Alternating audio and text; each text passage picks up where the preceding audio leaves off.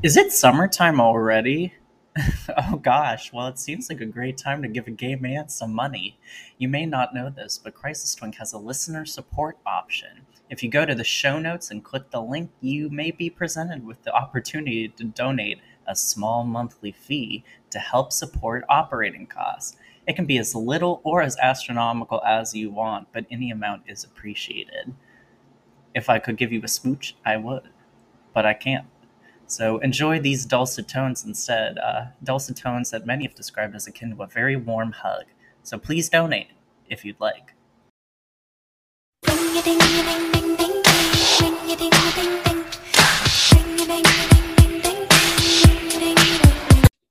Hey girlies, welcome to Crisis Twink, the podcast where we ring the alarm about cultural emergencies.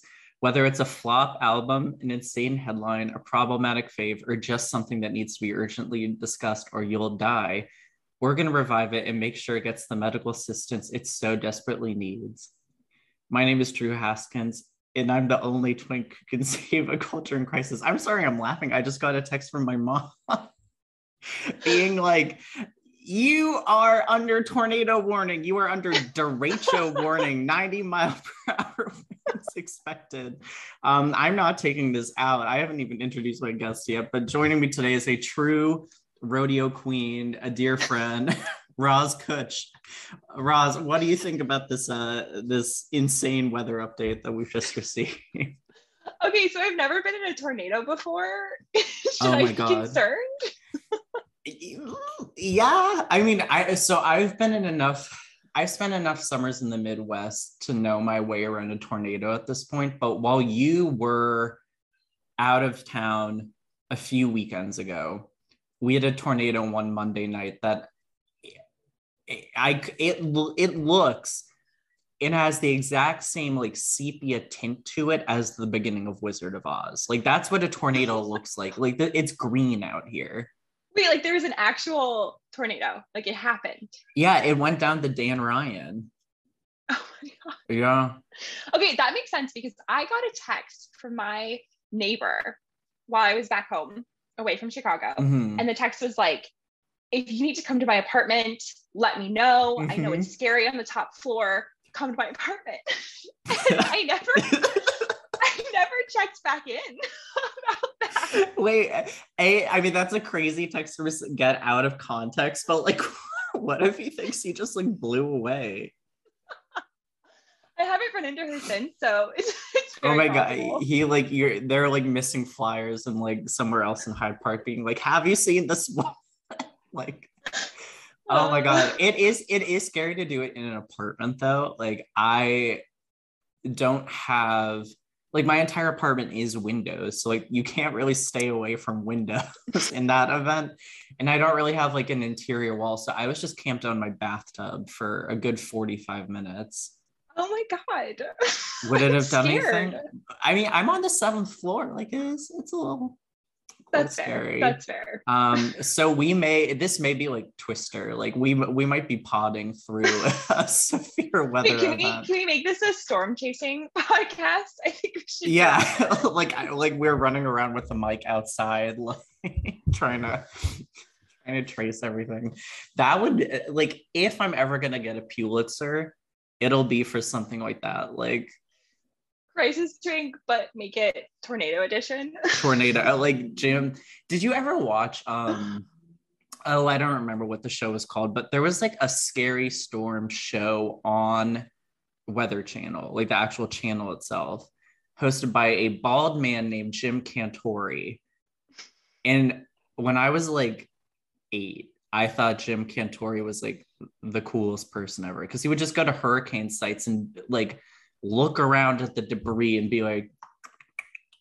and like be like how did we get to this point and i and i wanted to do that as someone who often is like tisking things and being like how do we get to this point like very fun I do remember, like, I have been to Disney World one time in my life. Mhm. Like, my parents are not Disney people. We went once, and all I remember from that experience is not like the joy and the animals and the like pictures. It was like there was a tornado ride, like where you would go in and then they would simulate a tornado. Oh my god. And they would like blow out the windows and like massive gale force winds would come at you. And I was like, this is fun. yeah, like how yeah, how is that fun for people? How did people not get like broken glass everywhere? It was wild. I was like eight. I don't know. That's the kind of thing like I wouldn't have been able to do that ride both because it sounds like a safety hazard, but I had glasses until I was 14 and that's like the kind of thing you cannot have your glasses on for, I'm sure. like oh my god, that is actually and also who's that fun for? I don't know. Probably storm chasers. yeah. I Disney has some weird rides. Like did you ever go on um test track i think it's called? Like the where it like simulates how car companies safety test their cars? What? No. well so in hindsight i'm now re- just now realizing that this is an ad for like general motors or something. Like that's what this ride was. But you would get into this kind of like car shell like it wasn't an actual like car but it was a roller coaster car that was looked like just like the framework of car, like all aluminum. And it would take you on like cone tests, like on the track where you would be like zooting around like these little orange cones for mobility purposes. And then it would go like like bumpy over these tracks for the suspension you see. And then it would accelerate at 60 miles per hour, if not faster, towards a solid concrete wall. And that was the thrill. You thought in that moment, I'm about to perish in like a horrible James Manfield or a Jayne Mansfield car crash, like very bad. And then the wall goes up and then it's done. And that's this the ride. Disney ride? That, that I, it might ride. be it might be Epcot, but yes, it is it is a Disney ride. Like what what happened to us in our childhood that like this is what we took part in? And all of that is in service of like hopefully you might buy a chevrolet 20 years down the road. Like it's it's we we live in a very sick sick nation um in many ways but it could it could maybe be healed with our next game. So Roz we're, we're, we're gonna play go call the governor I'm going to present you with three cultural scenarios from recent and or ancient history, and you're going to decide whether or not the governor needs to be called. No wrong answers here, but your choice is binary. Does the governor need to be called or not? Any questions? Love it. I'm ready. All right. First scenario the minions. Does the governor need to be called? Um, oh, this is tough. Okay, I would say, I would say no. The governor does not need to be called because I think there was a point in time, like a couple years ago, when everyone was dressing up like a minion for Halloween. Like it yeah. was everywhere. Dogs are minions, people were minions. It was like it was like too much. I think that is when we needed to call the governor since then, I would say we have a healthy relationship as a society to the minions. Yeah. Like I think it's only improved. Have you seen the um the plane that keeps flying the minion banner by our apartments over the lake? no, what does it say? So I work I work from my desk and I like look out over the lake and every day for the past 2 weeks multiple times a day this plane has flown by like with a banner for the new minions movie uh rise of gru. And it's just like a minion going like kind of like odalisque like sexy pose. And i've it's very comforting to see it. Like it is like it's become a daily routine. And the minion didn't come today and it made me feel really sad See, I think that's healthy. I think yeah. that's okay. Just kind of like the minions like lurk in the background of American society without ever. I yeah. I, I, guess yeah. I don't know. I like they're I, they're there. You... We look forward to a new movie every once in a while. They're silly. Yeah, it's it's okay. We're okay with them. Did, have you ever seen a Minions movie?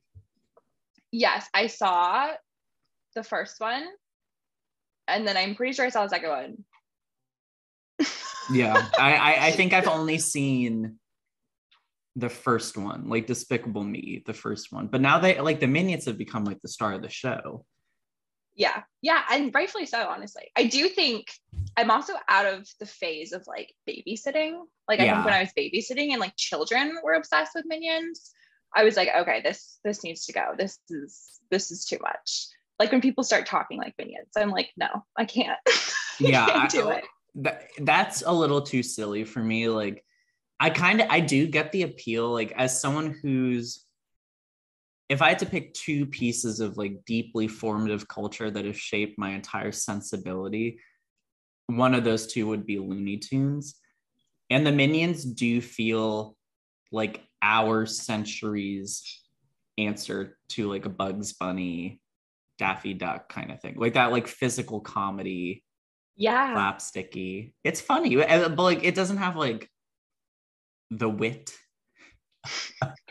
Bugs Bunny. like- Looney Tunes. yeah no like you you go back and you watch some of those old looney tunes cartoons and like the the verbal jokes are so funny and so um it's kind of shocking what they got past like censors because Oh, they're yeah. pretty some of it's pretty it's pretty racy like not to sound like my granddad but like it is it's but like the minions don't have that sense of like true like transgression but it is Yeah. very Oh, I they're mean- cute they're fun Firm believer that like animation's gotten better. I do not think writing has gotten better. no I rewatched Emperor's New Groove like Mhm. somewhat recently, like maybe a year ago. And I think to this day, I think that is the best piece of animated work Mhm. of our time.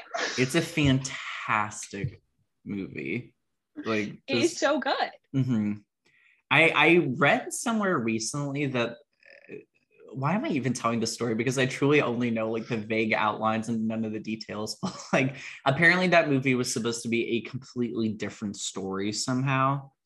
Huh. And then they changed it around last minute. That could mean anything. This that that that like like nothing about what I just said is like truly meaningful or relevant in any way. But like someone just go look, like go read. Like it, it was not supposed to be about Alama, I think what is what it was supposed to be. Okay. The jokes are just so good. Like they're just So Fantastic. funny. Yzma, okay. iconic, maybe the best Disney villain, like so fun. I think. Or Yeah. Ursula. they're both just like kind of sexy, kind of funny. Yeah. Like, great. like glam like for like a little gay kid looking at ursula or yzma or cruella de vil like that was a very like that kind of um dangerous woman dangerous older older woman that was i think like there's a direct line between me liking yzma and ursula and me liking the housewives now oh, that's a great Mhm. observation. Like I think we've uncovered something here Mhm. today. it's like it's a campy woman like i like I, I will always support that so the minions could i think there is a movie where there is like a campy woman in the minions franchise i have not seen it but Hmm, probably. I feel like I that mean, trope is, has stuck around. it's Can't a good it's a good trope like it's there for a reason Yeah. Let's make heroes sexy too. I mean, they Yeah. are, but not in a campy way. well there are all those um like memes of mrs incredible Oh, because she she is like I hate to say it, but kind of bodacious, you know, like it. she's well endowed. Yeah, I mean, For a suburban mom, she looks fantastic. yeah, I mean, it is. It's crazy. The animation style at Disney sometimes is it's out out of control. I think, but even like, I mean, you think about like Who Framed Roger Rabbit, like Jessica Rabbit. Yeah. That's too sexy. And also she's Yeah, I know it's her married name, but she's like not a rabbit. Misleading, honestly. It is it's a little misleading. I guess I know why it happened, but okay, we need to move on to our second topic. like pivot out of this like I feel like the the listeners who are real freaks are gonna, are kind of love that segment. Um, okay, next topic. Uh, summer squash slash zucchini. Does the governor need to be called? Oh. oh. Food is culture. Um, okay, I would say the governor needs to be called because it's like year round. Like, what's the deal with with like classifying a summer squash? Like, there are fall squash, winter squash are pretty predominant. Like, summer squash are are good, but like they're around all the time. No, I, I, it's one of the great fallacies of the farmers market. You can get one of those bad boys uh, all year round. I don't okay. like the taste personally either. Like I just don't see much value. Yikes. well, I mean, I do you like a watery vegetable. farmers market. Well, I like a farmer's market. I like I'm not saying bad boys as in like the American agricultural industry. I'm saying like specifically summer squash and zucchini. I I I just I don't really find them compelling in a dish. Okay, so I do love zucchini. And I feel like I, I eat them a lot. I was having this conversation with with my roommate with Lindsay today, mm-hmm. where I we recently acquired an air fryer and it's really exciting for us. Yeah. And I used it for the first time today, cooked up a batch of tofu. It worked beautifully. And then Lindsay posed a question. She was like, Can you air fry zucchini?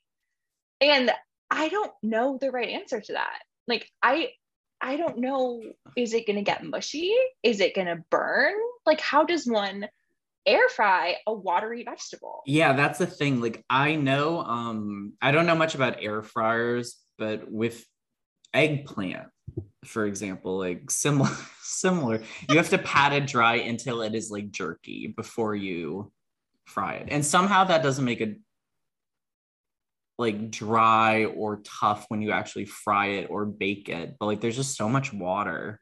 And that's Ooh, okay, think- actually you probably do the thing where you like sprinkle salt on it, which like oh. draws out the liquid, pat them dry, then stick them in the old air fryer. Yeah, that's smart. and then they're flavorful. They have natural juices. But like, I, whereas eggplant, I do love eggplant that's cooked like that. Zucchini, summer squash. Well, it's just too watery. Like, I don't like. I like if I can't eat a vegetable and like it's a little raw and it tastes good ignore potatoes. Potatoes are not part of this. Like celery, like cucumbers. It's, no celery and cucumber. Like that's that I enjoy actually. A raw potato, not to spoil the topic that we are going to get to later, but one of my very vivid memories of reading the books that we're going about to talk about is the central protagonist eating a raw potato in tinfoil. Okay, this is so exciting because I have a couple of core memories from these books. Mm-hmm. And that that is one of them. Oh my god. Okay. So we'll we'll loop that. We'll loop that. We'll circle back with that. Okay. Um all right, last topic. Uh Emma Watson. Does the governor need to be called? Ooh. Okay. This like this hurts me to do I saw her recently sitting like front row at some fashion show that was this week. And mm. I don't know what it was. I don't know what show. I don't know what she was wearing, but she looked not great. Okay. So let me tell you why I put this topic on because of that. no way. She looked, she looked dismal. like I I really don't think she could dress herself, but like usually uh, usually she can't dress herself, but like she wore faded black dark wash denim jeans to the front row of a, a Parisian fashion haute couture show. Not even a belt. I, I, thought it was really upsetting to look at, and I was just hey, like, "This is great." Yeah, like I I love her genuinely. I love her as a person, okay. as an advocate for a woman's rights, just all around. Like yeah, she she truly is. She's she's great. I, will say that that gave me pause when I saw her like that in the front row of a Parisian fashion show, which is terrible because that's literally like judging everything that, you know, I shouldn't, uh, that like, she stands against.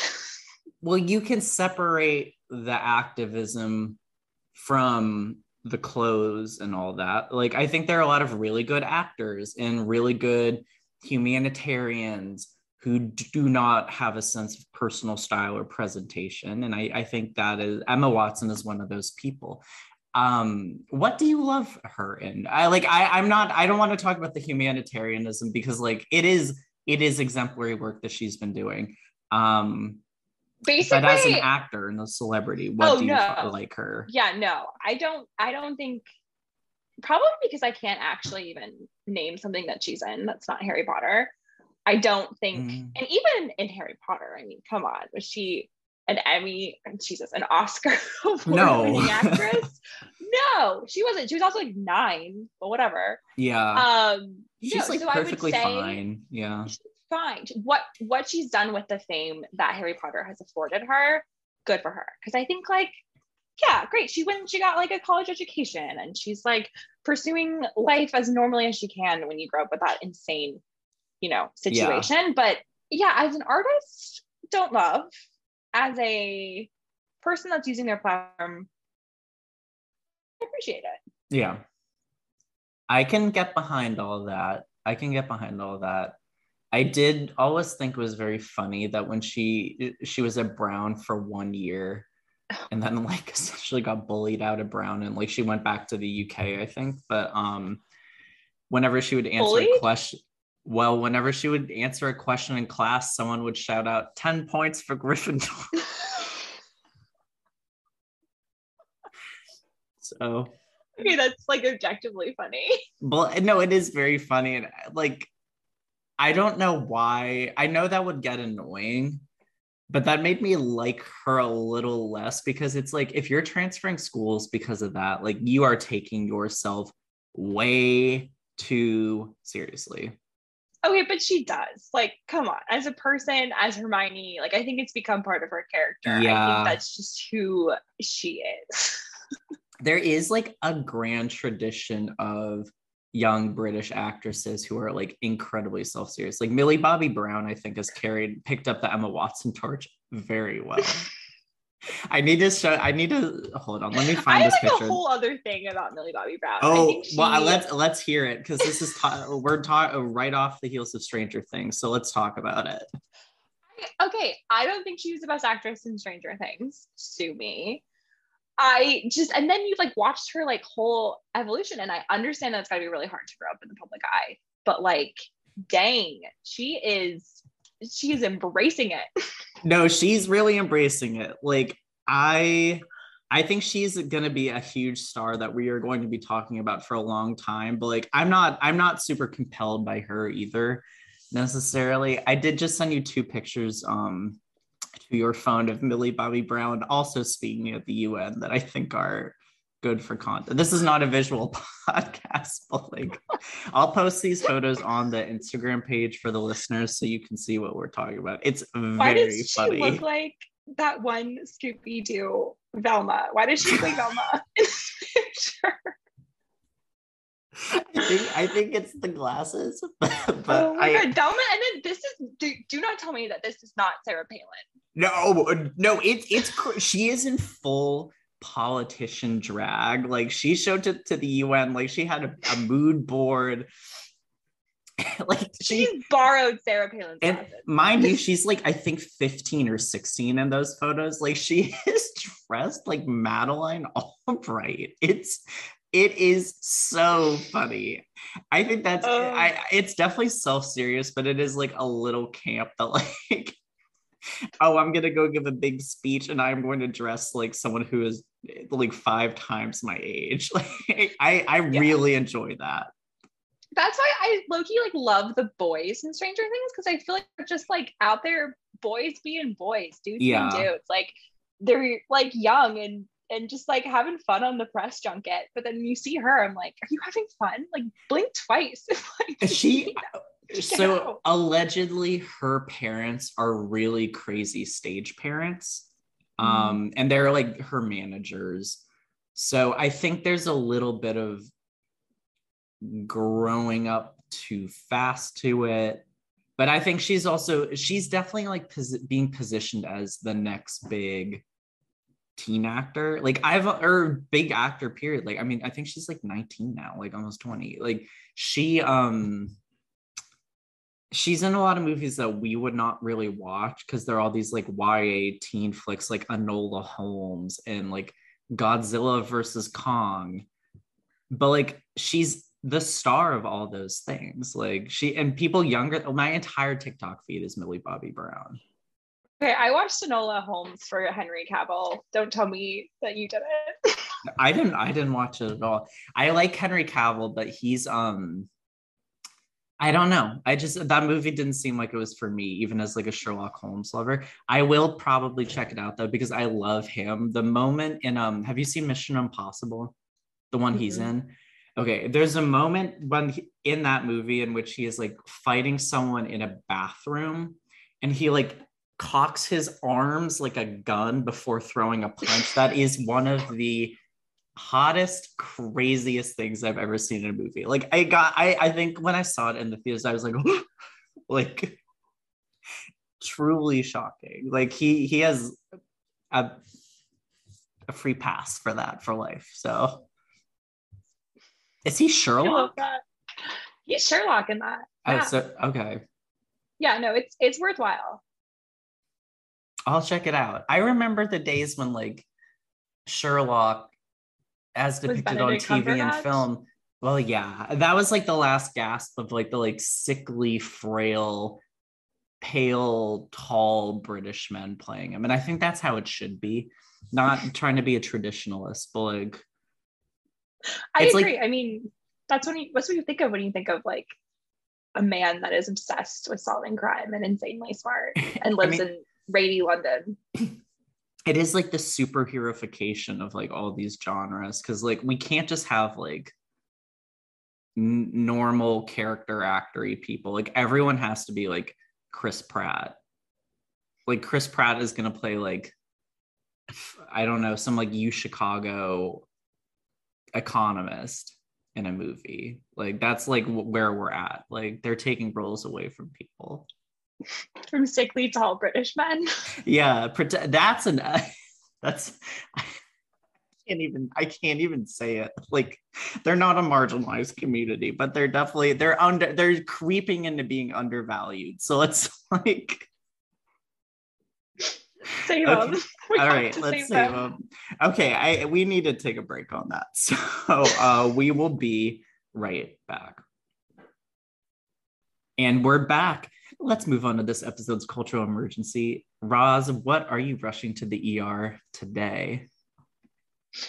Okay, so I had to do a little bit of thinking about what, you know, cultural emergency I wanted to talk about. Mm.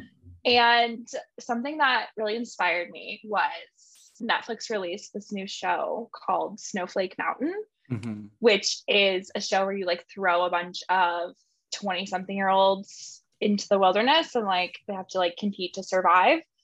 Um, and it just really got me thinking about, you know, who my pioneer hero is and who is truly the best person um, mm-hmm. to turn to for survival advice. And that would be the dearly beloved Laura Ingalls Wilder. Oh, perfect. And I feel like everyone kind of has, everyone who has read her books, notably, you know, Little House on the Prairie, mm-hmm. Little House in the Big Woods, of note, um, just kind of has like this fondness for her and for like what she represents. And then when I brought this up to you, you had mentioned that it was kind of foundational in your life. And I feel yeah. like we all need to like talk about why it's been so foundational to us. Mm-hmm it, it, these books i like i think especially because they were so big with our parents generation too like it's just one of those things get that gets like transmitted down. So how how did you kind of come into the little house on the prairie fandom? I think that i like so i had the books i read them in elementary school i had the picture books um and I think that I thought that I was a pioneer girl for a long time. Mm-hmm. like I was horse girl. I grew up in Montana. I just I embodied all the stereotypes and I fully will accept those. But I really did think that I like could survive on a homestead. Yeah. so much so to the point where like I feel like I would like go outside and like construct a little house out of sticks and be like, it's not that hard. like anyone can do this. Mhm. Um, and so I just like have this fond association with, I don't know, with Laura and her like life growing up on the big prairie. And I feel like to like take a step back, describe what these books actually are. yeah i guess we should like i it's it's crazy to me that people wouldn't know but i guess for people who don't laura ingalls wilder i have her biography um pulled up right now was born in 1867 and she kept a series of diaries um of her life on the prairie. Her family moved from wisconsin to missouri to Kansas, back to Wisconsin, and then to Then the Walnut Gro- Dakotas. yeah, Walnut Grove, Minnesota, which is the one where I feel like that that was her like big um and then to the Dakotas too. Yeah.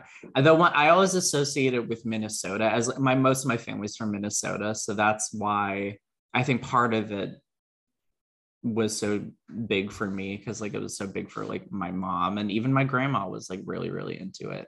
Um Oh. but like she translated these diaries into eh, they're not cool they're not works of fiction really like they're autobiography with like loosely fictionalized elements um and that's what got published in um i think like a 10 book series over Yeah, she just like kept writing. There yeah was a lot of them. because some of them are like she's a kid in some of them and then she meets her God. soon-to-be husband almanzo, which is a name that i have had a lifelong fascination with because i i'm like how, you're not italian your family's not italian how did you get this name almanzo but Almanzo Wilder. That is Yeah. a name. I think I need to name a future, I don't know, animal or child. uh, yeah this is my beautiful hermit crab almanzo yeah no it, it but then they they get old and they they have kids themselves and then the the prairie cycle continues it, it goes on. And I think what's so in- about these books, I feel like, you know, any kind of like young adult fiction series is important to help children like imagine things and like think about beyond themselves. And I feel like these books do a really good job of that because like basically what they are are just like diaries of these people just like struggling. Yeah. Like they have some tough tough lives yeah and, and it's it's a struggle that most of us are not going to have to deal with with heat and you know central air and all these nice amenities that are pretty standard to a house now. But i mean i was looking through the wikipedia summaries for some of these books earlier today just as a refresher and most of the struggles have to do with a lack of firewood uh, some kind of weird fever um like like mary goes blind because of oh, scarlet well fever. that that was that's a whole thing that scarred me i was Yeah. like oh my god my sister's gonna go blind and i have to watch out for her on the prairie yeah um they all get malaria at some point Yeah. like paul almost dies in a blizzard like it just goes on and they lose their home in a fire like it really just i'm like dang. Yeah. life was hard.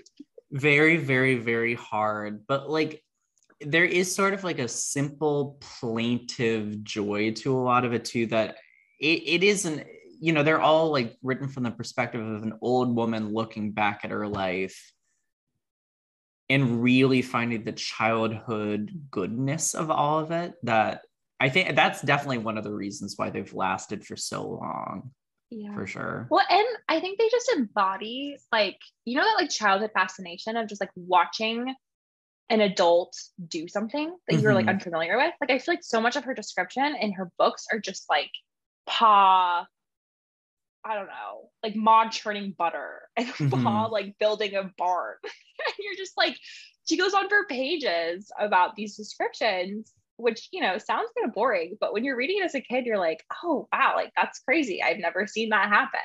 And i feel like some core memories are associated mm-hmm. with those books like the potato. Yeah. I, that potato for whatever reason has stuck with me for so long like even not just the potato like her like sitting under this tree with like whatever little poor irish kid she's with at the time like it's something like that like like just sitting at the base of the tree eating a raw potato and like she spends like a paragraph describing the taste of the potato yeah no i remember that i i really it, that has really stuck with me for some reason that and also i don't know if you remember this but she describes making sugar candy mm-hmm. like out of mm-hmm. maple syrup like in yeah. detail and it's like they like harvest the maple syrup and then they like like cook it and do all the things you do for maple syrup and then they like make the candy by putting it in the snow. And i was like i don't know why. Like i haven't read those books in decades but i'm like wow i yeah. remember that vividly. What does that say?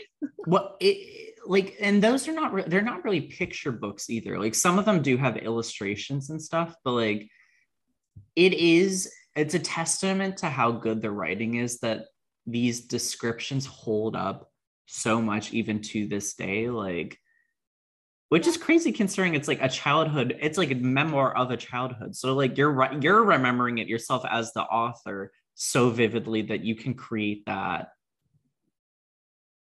for other people. That's that's a skill that a lot of writers do not have. Yeah. No memoir. it's true. It's true and it's like i don't know. I think it it also like begs the question like why did they move so many times? Well i mean they there were like, if it's this hard to like build a cabin and like build a house and like find fresh water they moved like 50 times. I i think that is like something a child wouldn't know how to write about almost. Like something that like you just don't really know what's going on but you're like moving it, it, it would be interesting to hear or like go into like a real like biography of her to hear like all the historical context and like familial context about that stuff.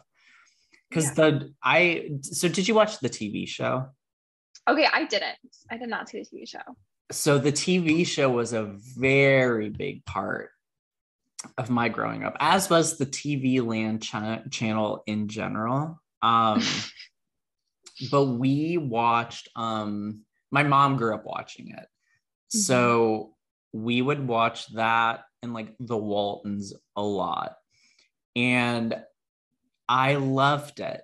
I really the show is so good. Like it's kind of corny and cheesy. Like I've seen like episodes here and there as an adult, and like it's definitely like a show for kids. But the little girl who plays Laura Melissa Gilbert is like she was like a huge child star. She was like the Lindsay Lohan of the 1970s, essentially. Um, what is she up to these days? Like, I think she was the president of like the Screen Actors Guild. Oh yeah, she was. She's like a politician. She ran for Congress in Michigan. Um, and then hey. we, the dad in the show, Michael Landon, was like some Hollywood, big Hollywood guy at the time and I always thought he was really hot. That was like a very formative crush for me. Um, but so the TV show though, I would definitely recommend. And then we actually saw the musical Little House. There was a the musical. Prairie. Not a very well received one, but we went to the Guthrie Theater in Minneapolis to see its like world premiere when I was in, I must have been in middle school at the time. But Melissa Gilbert, who played Laura on the TV show, play was like one of the producers, and she played Ma in the oh musical. Gosh. And then when it went to Broadway, she also played Ma. And I remember that very vividly. Okay, wow. Yeah. Look at that. Dang.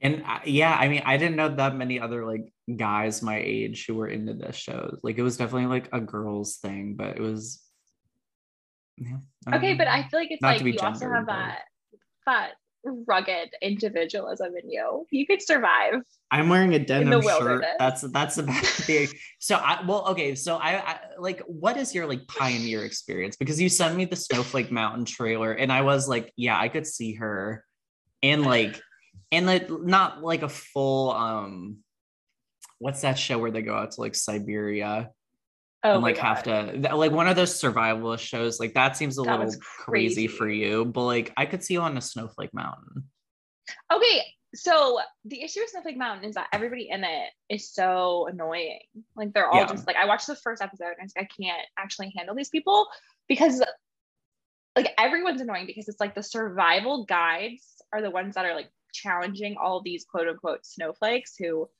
don't want to work and are lazy and like their parents have sent them out there. It's very reminiscent of like MTV where you're like parents like parent switch where mm. you're like kids.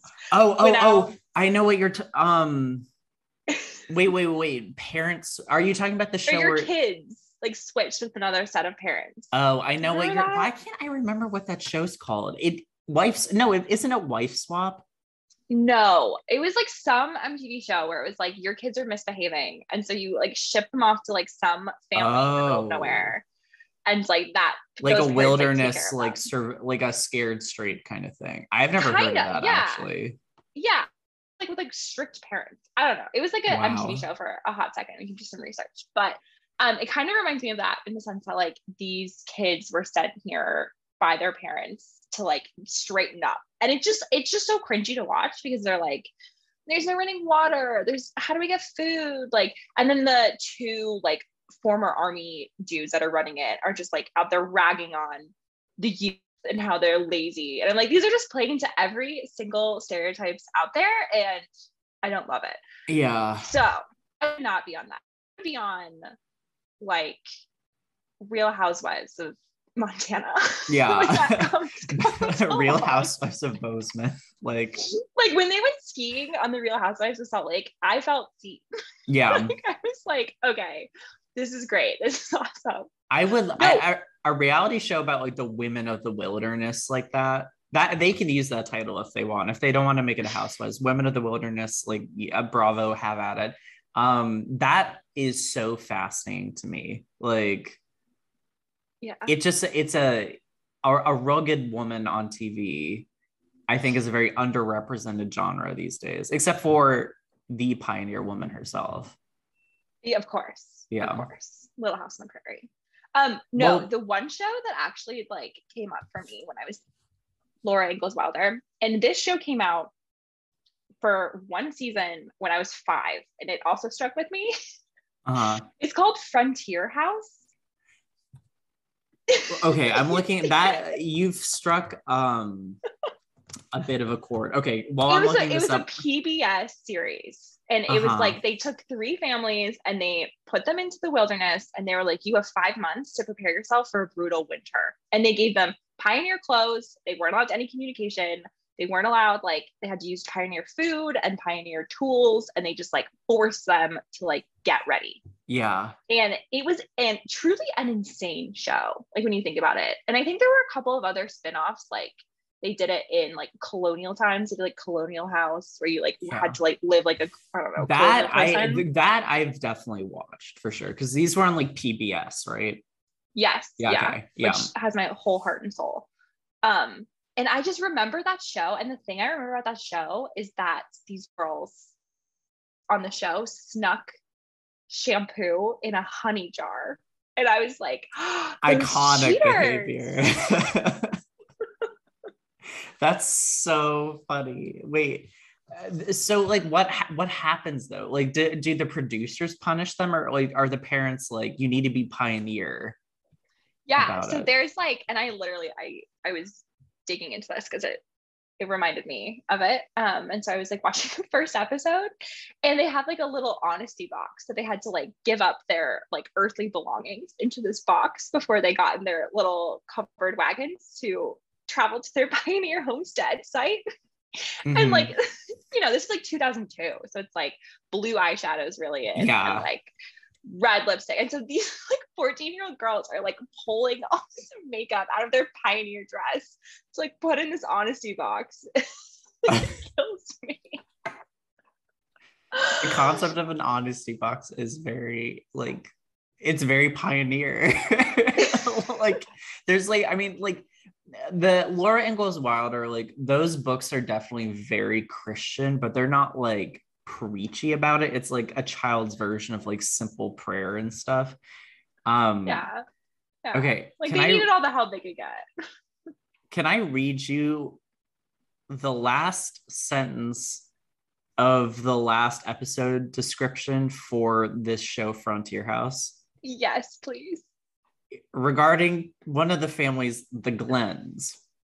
They get divorced at the end of this. The Glenns have returned to Tennessee. They are told that while they would have been physically able to survive the winter, they were not psychologically ready to do so. The Glenns decide to separate as their marriage has suffered during their stay on the homestead.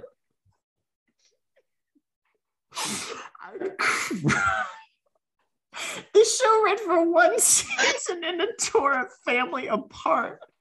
That is that is outrageous. Oh god, I'm crying. Oh my god, that is negligent. PBS ruins lives. It's truly like the first reality TV show. It was on PBS. Like I I love it. I love it so much. It Well- was ridiculous. 2002 was such a lawless time for reality TV because people just didn't. We have a lot of standards and practices in place now that prevent on getting extremely psychologically damaged people on TV or like really like like you can't say like nasty things to each other to the degree that you could but like I um when I had COVID a few months ago, I watched a lot of Survivor seasons from like 2002 through 2004. Oh, Um, and like the way people have psychological breakdowns on those kinds of shows are just like, I, I, I like you couldn't do that these days. Yeah. Like I'm like it's not there. No one's at like a a level of like marriages breaking apart, but like it's just such a law. It is it's frontier territory. It's the, Guess it's the wild did? wild west. Yeah. this is insane to me. So literally I have their rules. I have their rules that they set for the show. It was like Mhm. You agree to abide by a set of rules, which include the following wearing period appropriate clothing, preparing and eating period appropriate food, using period mm-hmm. appropriate equipment, communicating with the outside world only through the postal service at the remote country store or via telegraph. yeah. And this is what kills me. 9 11 happened during the filming of this show. Shut shut up. And instead of letting them like watch news, they delivered them newspapers about 9-11 attack. I would pay everything to get my hands on whatever prop newspaper they did that was like the World Trade Center fell. that I need I- need to find this show to watch because this is this is like one of the craziest things I've ever heard. Like how could they get away with all this? I don't know. It's insane. PBS did this, not even MTV. like I could see like MTV like putting Frontier House before like Rock of Love or something, but PBS, the nation, our tax money funded this. Yeah. America's a failing state, but that that's that we should have a museum about for sure. Oh my god.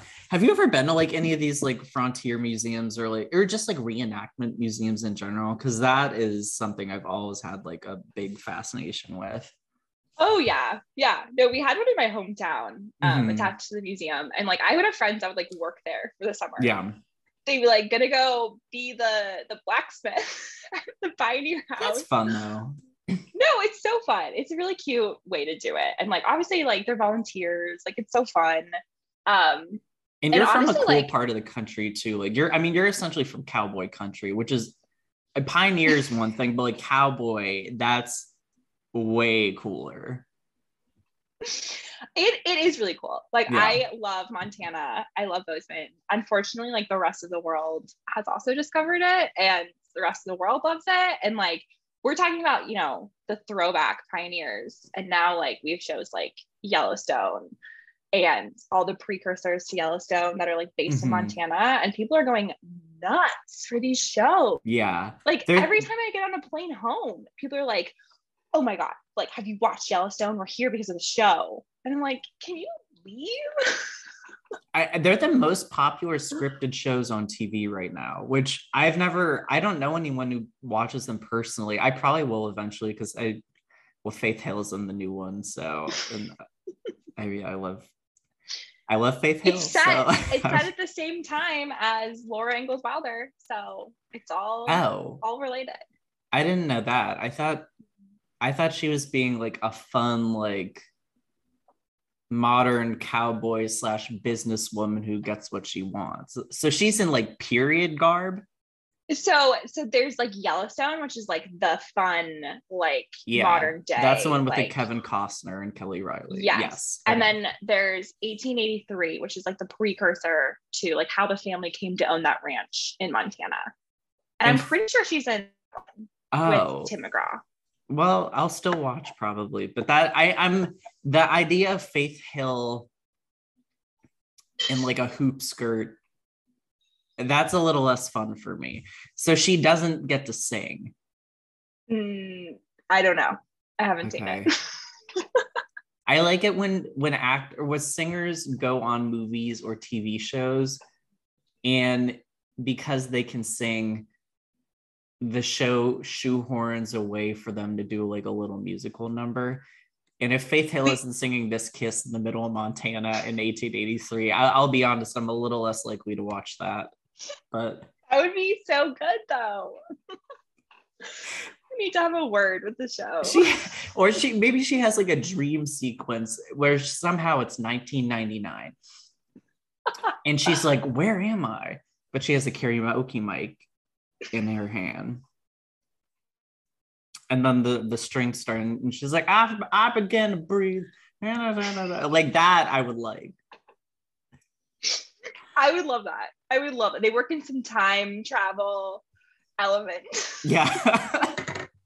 or like just cut out the middleman. Like they revive Little House on the Prairie the musical, which I haven't even. It's terrible. Like the songs are like really, really, really bad. And the only one I remember is a song that is the same line over and over and over again, which is also the title of the song. I'll be your eyes. It's about oh Mary it's about Laura sings it with Mary, um, and she says she'll be her eyes. yeah, I mean, I would like, I would like Faith Hill to play Ma. I guess I'll, I'd have Faith Hill play Laura. I just something, yeah, like it's Wait, not. hot take. Ma was kind of the worst. yeah, but not on the um in the TV show though. She's really um she's good. I don't remember what that actor's name is. Karen Grassle. She's not she's fun and sweet. Like she was a fun TV mom. You know who is a real awful person, truly the worst, was Nellie Oleson. the nemesis. The nemesis. She was an actual prairie nemesis. Yeah. Not a prairie home companion, the, the quite the opposite, even.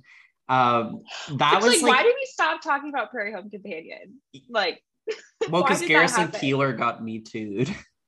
oh, Yeah, that's why. why. That's why.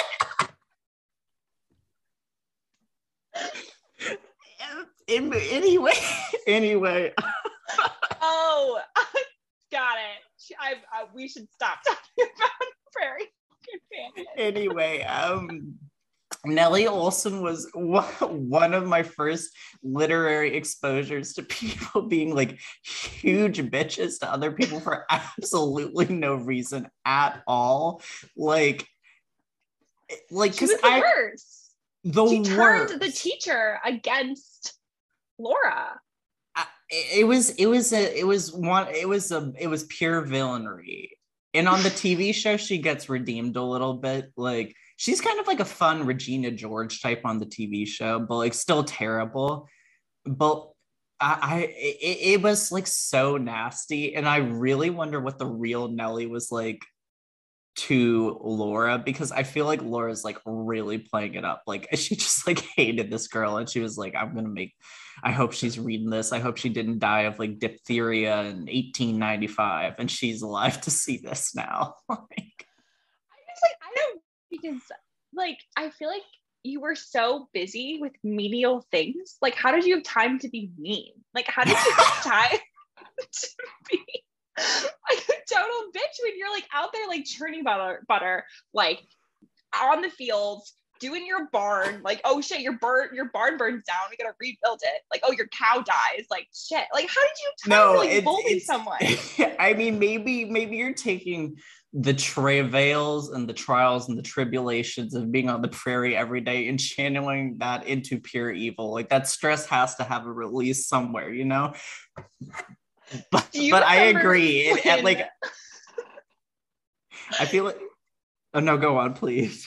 no, I was just gonna say, do you remember when, speaking of trials and tribulations, um, that they were in a rush to build a door for their cabin because mm-hmm. the wolves were coming?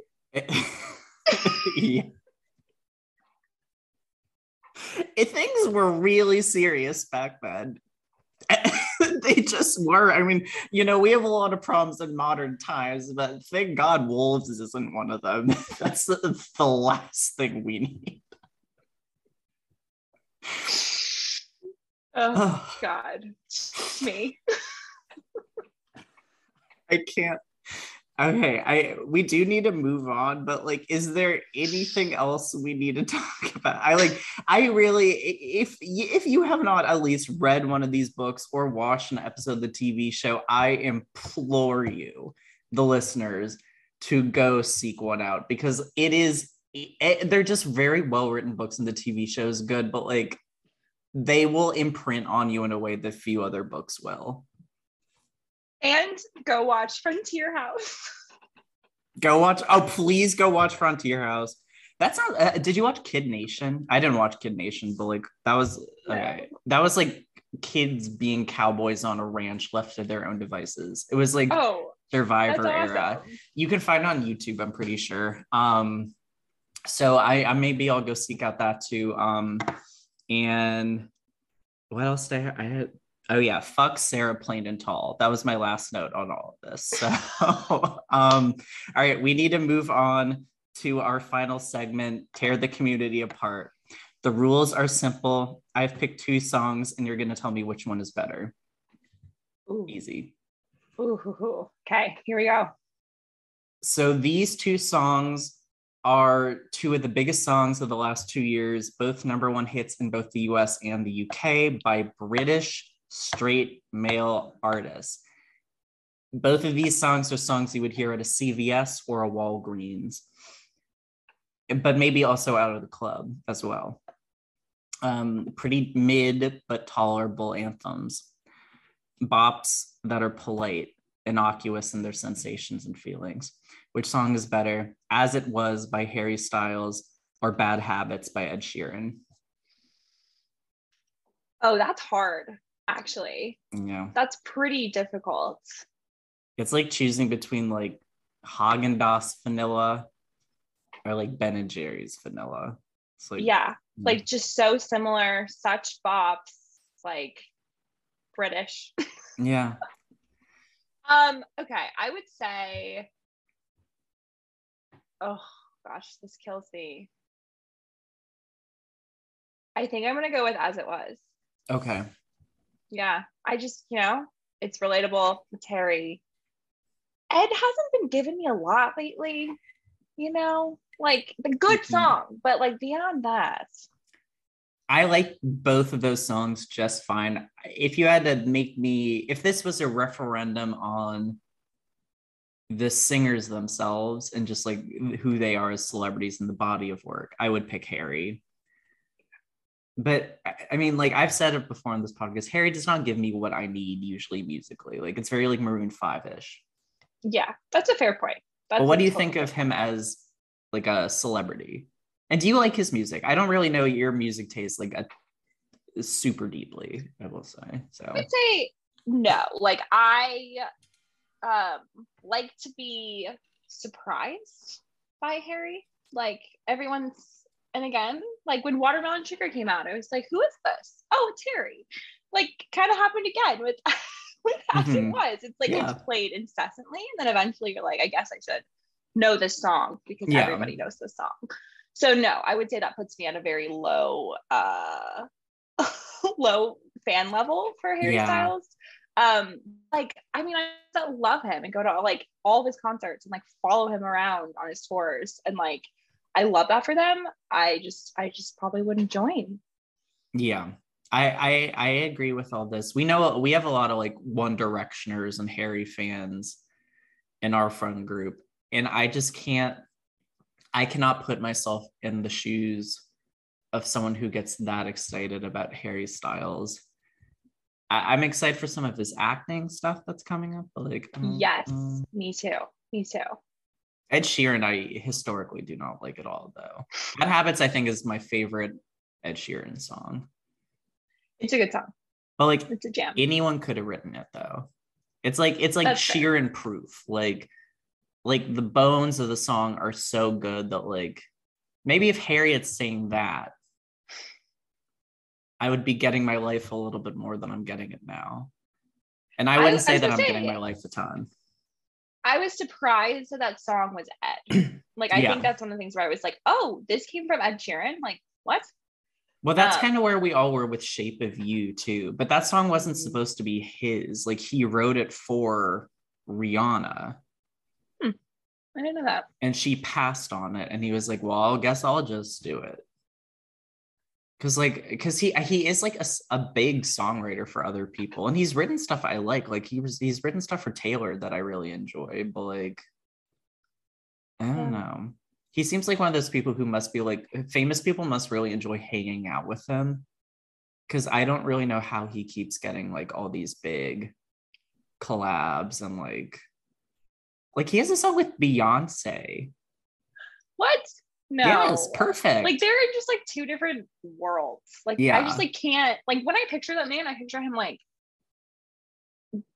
honestly like dropping acid home next to like a cozy fireplace. Like I just like don't see him like out and about socializing with all the celebrities that he's socializing with.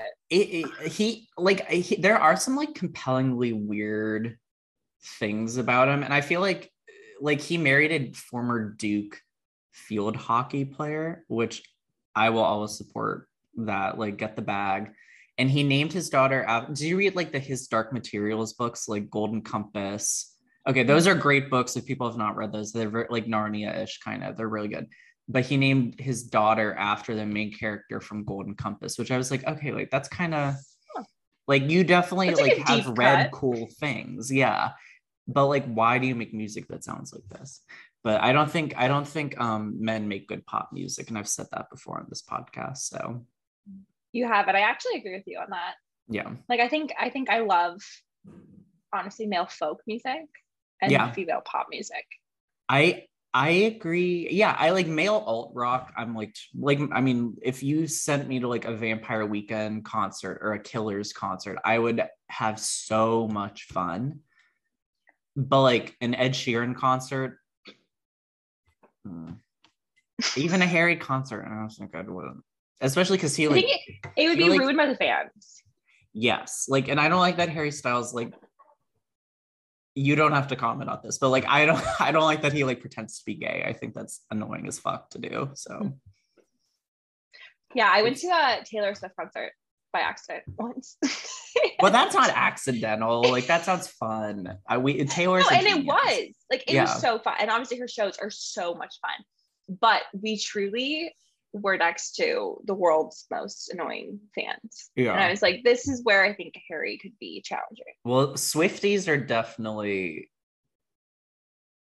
challenged in ways. Like I I think that that that like I'm not in a stand community that runs so deep to the point of like complete mental illness. I was really trying to find a different way to say that, but I'm not taking that out. I but like, I like to quote the to quote the late great Wendy Williams. Swifties are weird. so I think that we'll just leave it at that. So okay, well, we do have to wrap up. Roz, thank you so much for being here. I I I I think I have cried laughing more times during this episode than I have in any episode prior to now. So thank you for thank you for doing this. Um, this has been so much fun. Thanks for having me. And I, the listeners have so many recommendations for things to seek out. So I really hope people take that up. Um, if you would like to be found on social media, where can people find you? Uh, my Instagram is at Rozkutsch, R O Z K U T S C H. I'll try to drop some hot prairie takes every now and then. Awesome. um, you can find me on Instagram at Drew Haskins with Z's, on Twitter at FKA Pigs with the Z, and follow at Crisis Twink Pod on Instagram and Twitter for direct updates from the podcast. And I said I was going to do this this episode. I never do it. Please, please, please, please, please take 30 seconds to go rate and review the podcast on Apple Podcasts, Stitcher, Spotify, Google, Google, like wherever you listen to your podcast, it really helps. Um, and we also have a listener support option here on Crisis Twink where you can choose to make an optional recurring monthly donation or one time donation, I think, of any fee that you would like to keep the operating costs of this podcast low. So that's good. Okay, I did it. All right, I, I, I, I never do that. And it actually sounded coherent and good. Good job. It was beautiful. So, okay. Well, on that note, we're done. All right. Bye, everyone.